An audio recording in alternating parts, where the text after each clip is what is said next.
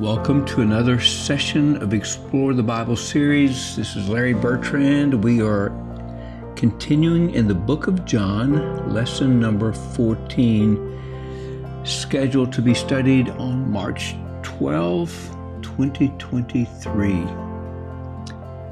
Jesus offers hope to those who seek him. The key verse is John chapter 12, verse 32.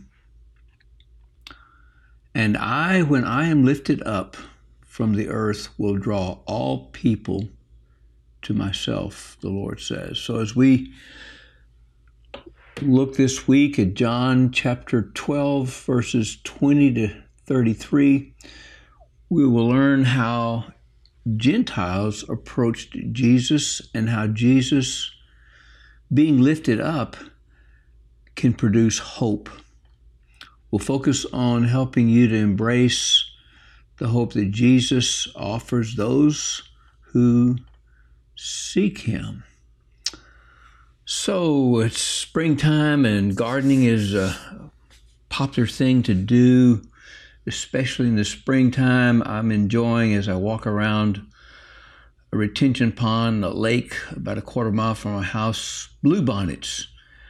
And I'm grateful that a a couple at Talwood, Greg and Deborah, planted those bluebonnets years ago that I enjoy every spring as I walk around this lake. so I want you to notice that the seed itself does not look like anything uh, in its final product, but when it's planted, it produces a harvest and the seed comes to life. Just like the seed has to be buried, Jesus said he would need to die. In this study, we'll see Jesus predicting his death. but John also reminds us that he offers hope through his death. So look at the background of John chapter 12, the second half of that chapter, verses 20 to 50. Jesus uh, came not only as the Jewish Messiah, but as the Savior of the world. While his primary ministry among the Jews made it clear that God also loves the Greeks, not just the Jews and the Greeks who seek him and desire to serve him. So when some God fearing Greeks wanted to meet Jesus, uh, the event triggered his proclamation of the imminent fulfillment of his atoning work. So, on several occasions, Jesus spoke to disciples about his impending death. As his hour approached, Jesus again explained what was about to happen. As he often did, Jesus used metaphors and symbols to teach his disciples and others. And so he pointed out that a seed had to die to produce life. Jesus' analogy of dying to live not only applies to him, but also to anyone who follows him. Some people might try to preserve their ways of life rather than dying to self, but they lose the opportunity for a greater eternal life when they do that. In contrast, Jesus was willing to yield his life to glorify the Father and to provide salvation for all believers. Confirming his faithfulness, uh, the voice of God erupted in this passage from heaven, saying that he had glorified his name and would do so again. Jesus' death would result in drawing people to himself for God's glory. just as some Greeks had been attracted to Jesus, his death on the cross would bring countless others to him. So, using another metaphor, Jesus described himself as the light of the world. Jesus urged his followers to believe in the light, to walk in the light, and addressing his earthly life, Jesus wanted the, the light, uh, warned that the light would only be with them for a short while. They needed to take advantage of his pres- presence to grow stronger in their faith and to put their faith into practice as children of the light. Unfortunately, in keeping with Isaiah's prophecies, many were blind to the light and refused to believe. Some, it says, some people who heard Jesus believed in him, but they were reluctant to do so openly for fear of their religious leaders. They decided, they desired the approval of people rather than to be will, rather than be willing to lay down their lives for Christ.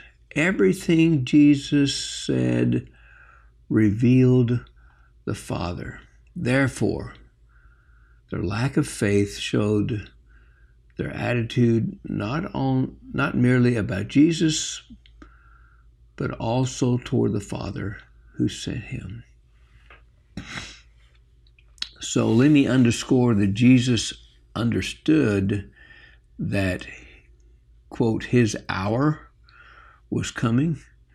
So he wanted to tell his followers what would be happening.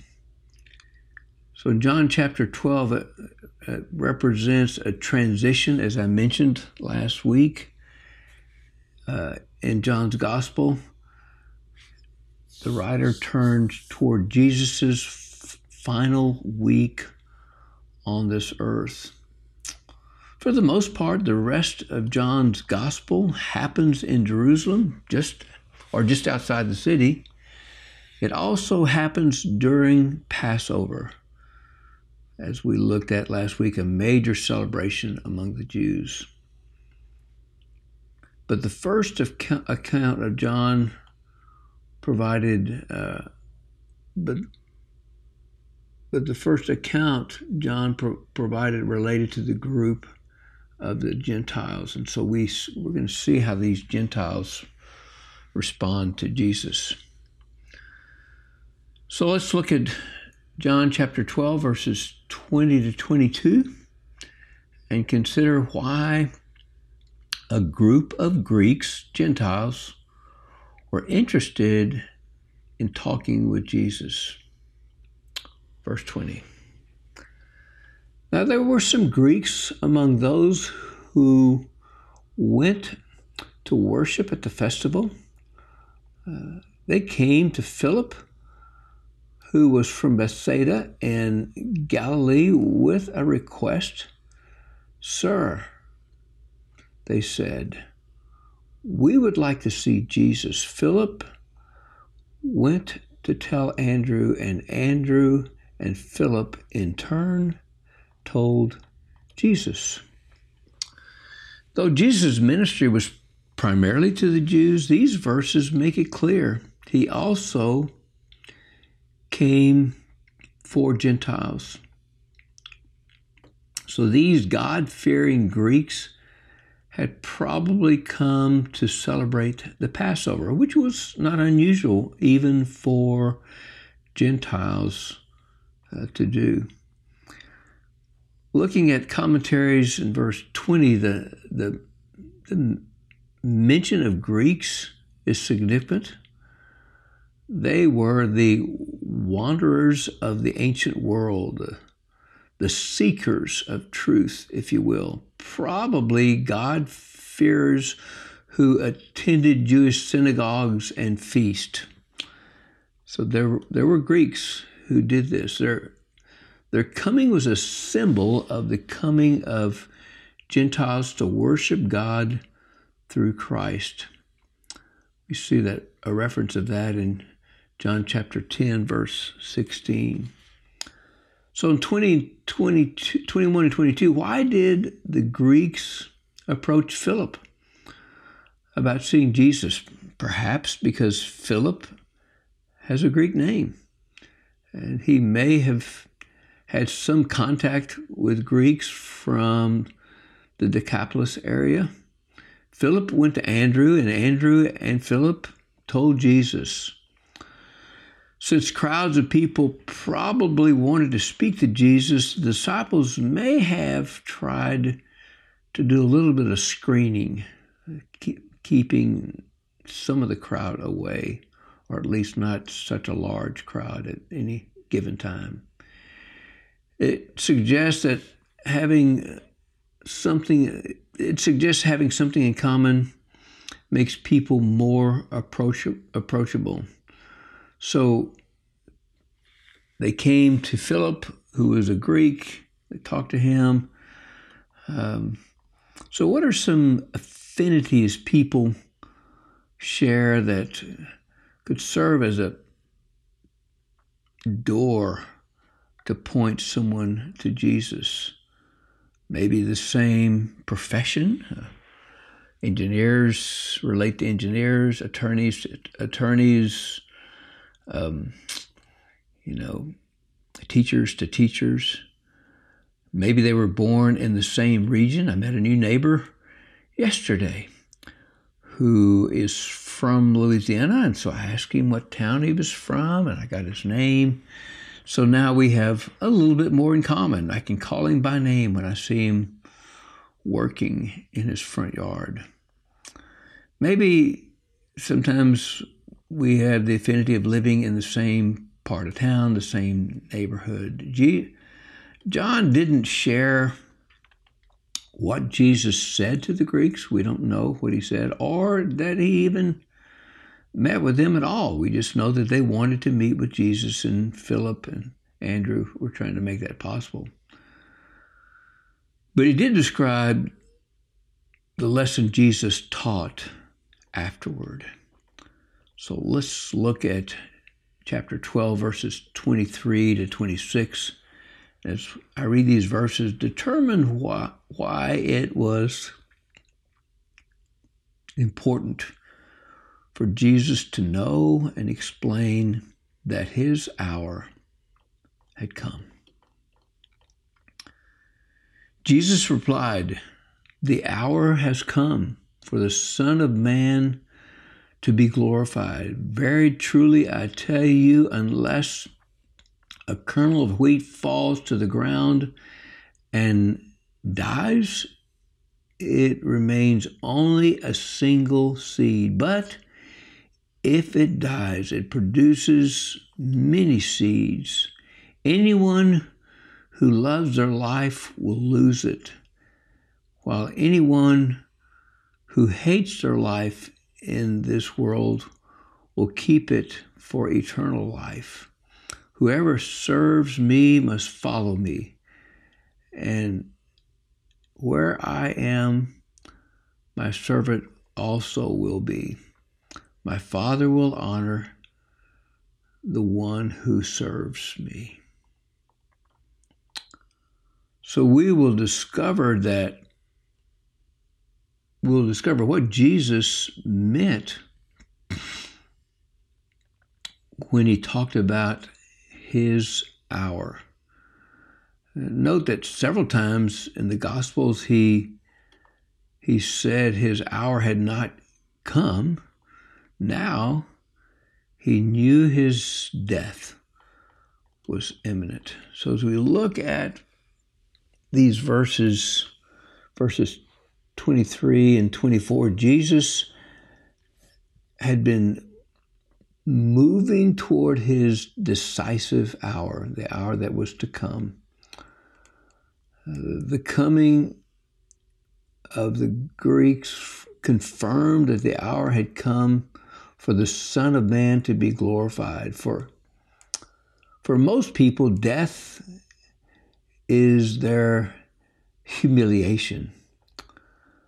But for Jesus, death was his means of entry into glory, his willingness to die for other sins in obedience to the Father brought him renown, brought him glory. And he says, I tell you the truth.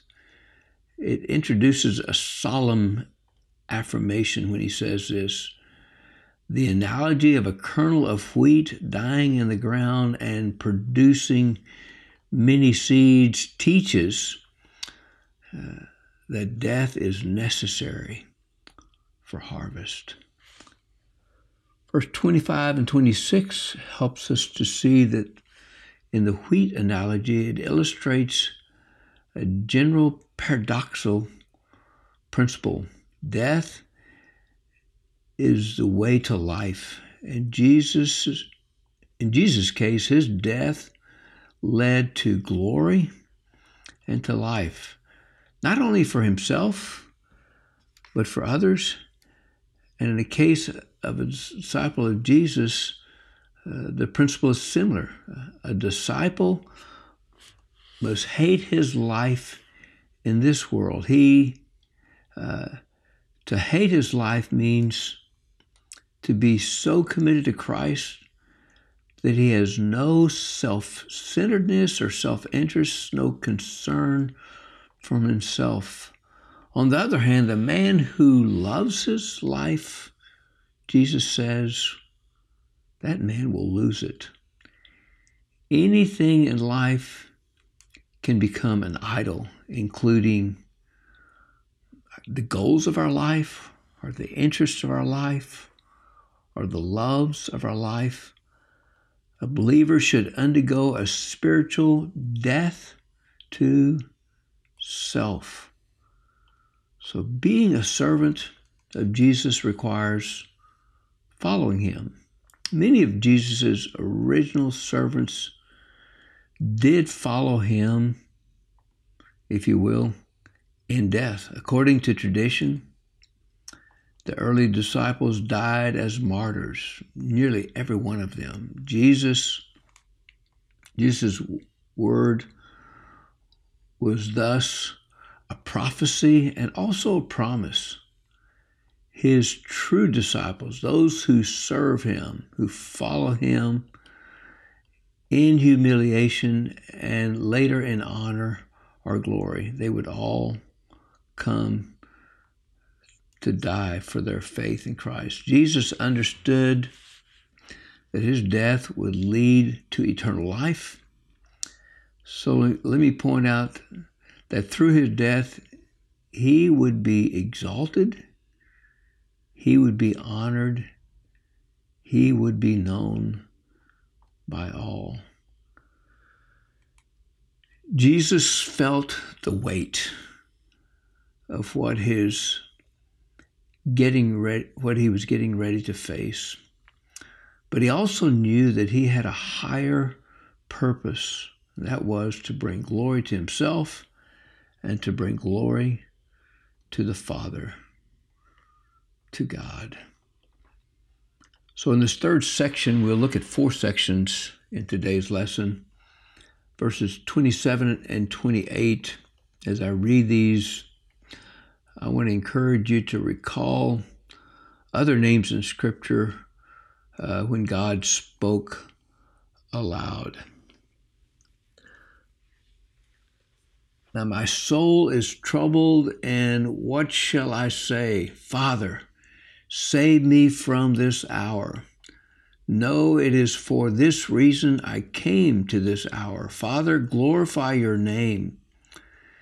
Then a voice came from heaven I have glorified it and will glorify it again. So let me call attention to the turmoil Jesus was experiencing.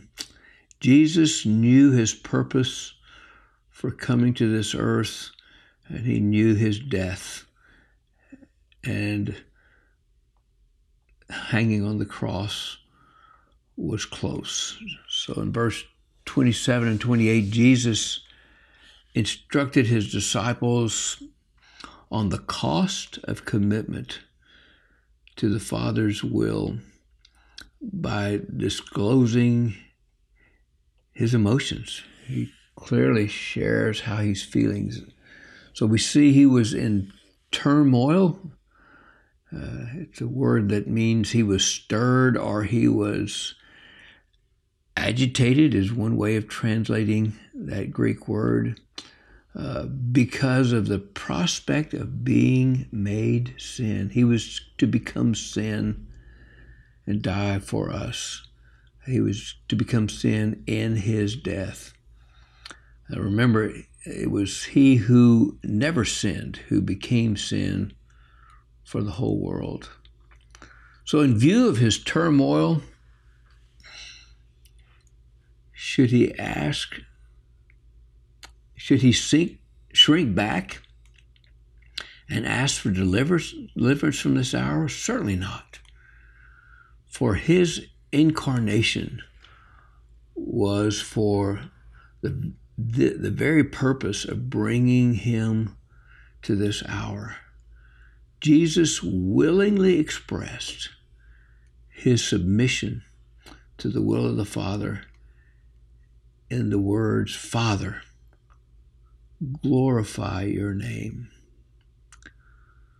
So, also, believers uh, in difficulty should stand and embrace God's will, desiring that the name of God be glorified, even in our difficulty, in spite of our conflicts and our emotions. So in verse 28 uh, to 30, the Father then spoke from heaven in a thunderous voice, confirming his working in Jesus both in the past and in the future. Now we understand that the voice was audible but not all understood it. They heard a voice, they just didn't know what it was, what was being said. And we see a similar situation in Acts chapter 9 when Paul uh, was on the road to Damascus and God spoke to him. Those soldiers with him did not understand what was being said. So the Father validated Jesus being by speaking to the crowd, but Jesus already knew his father was pleased with him. It was another indication for those around him that he was the Son of God. So as we look at verse 29 to 33, uh, will determine the crowd's response uh, to what they heard. So the crowd that was there and heard it said, uh, had heard it said it said it it had thundered uh, and others said an angel uh, spoke to them. So they said, We're hearing thunder, or maybe it's an angel speaking.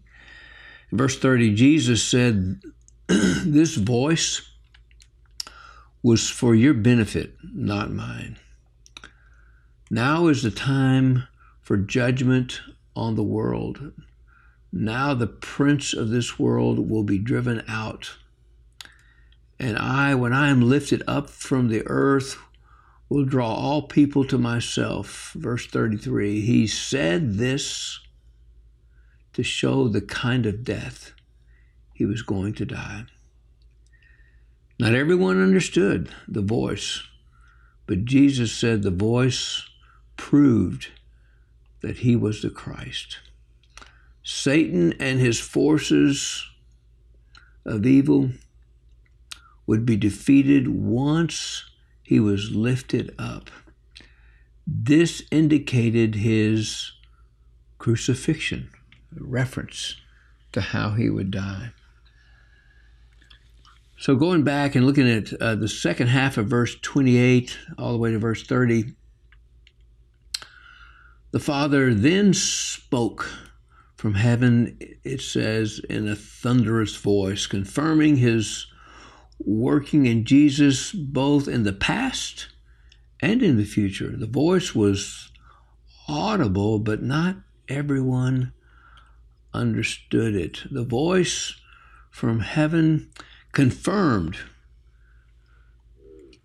faith in the spirit in the spiritually per, per, perceptive and to the unspiritual it was only a noise. And so, so those who had faith understood what was being said but those who were unspiritual just understood it as noise. Jesus' death on the cross was a judgment on the world. Evil was atoned for. The world's goals, standards, and religions were shown to be folly. The cross was also the means of Satan's defeat. Prior to uh, the prince of this world, Satan, we see Jesus said, will be driven out. Satan will be defeated. His power over people by sin and death was defeated. Then came, they came now to, to be delivered out of the domain of spiritual darkness and slavery to sin. Their eyes would be open. So Jesus' words, when I am lifted up from the earth, refers not to his ascension, but instead to his crucifixion when I am lifted up on the cross. He knew he would die by being lifted up on a cross. Jews, however, normally stoned uh, those considered worthy of death. Remember Stephen? Stephen was stoned in Acts chapter 7. Stoning was the normal way Jews put people to death. Jesus said at the cross, he would draw men to himself. He did not mean everybody will be saved. He meant it, he made it clear that some will be lost. John chapter 5. So if the drawing by the Son is the same as of the Father, it means he will draw uh, indiscriminately. Those saved will include not only Jews, but also those from every tribe, language, people, and nation. Amen.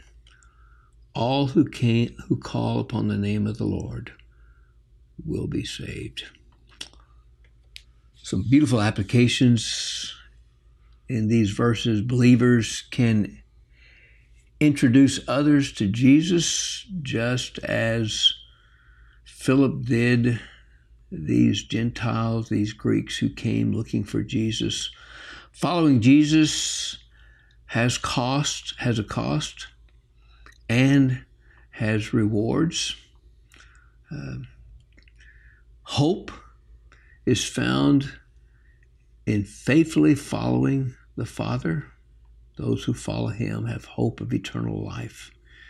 Jesus draws to the cross those who seek him, and they will respond to Jesus. So thank God for sending Jesus to be our sacrifice. Pray that you and I will be bold to share Jesus uh, and just to support the work of missions around our world and in our country. So I'll close with a song, Glorify Thy Name, by Donna Adkins, written in 1981. Father, I love you. I praise you. I adore you. Glorify your name in all the earth. Glorify thy name, glorify thy name, glorify thy name in all the earth. Jesus, I love you, I praise you, I adore you. Glorify thy name in all the earth. Glorify thy name, glorify thy name, glorify thy name in all the earth. And then I close with the beautiful chorus He is Lord. He is Lord, He is Lord, He is risen from the dead and he is Lord. Every knee shall bow, every tongue confess that Jesus Christ is Lord. You are Lord. You are Lord. You have risen from the dead, and you are Lord. Every knee shall bow, every tongue confess that Jesus Christ is Lord. Yes, Father, we confess that Jesus, the Messiah, is Lord. May we make him the Lord of our lives today, and may we share him with all who will hear. We ask in Jesus' name. Amen.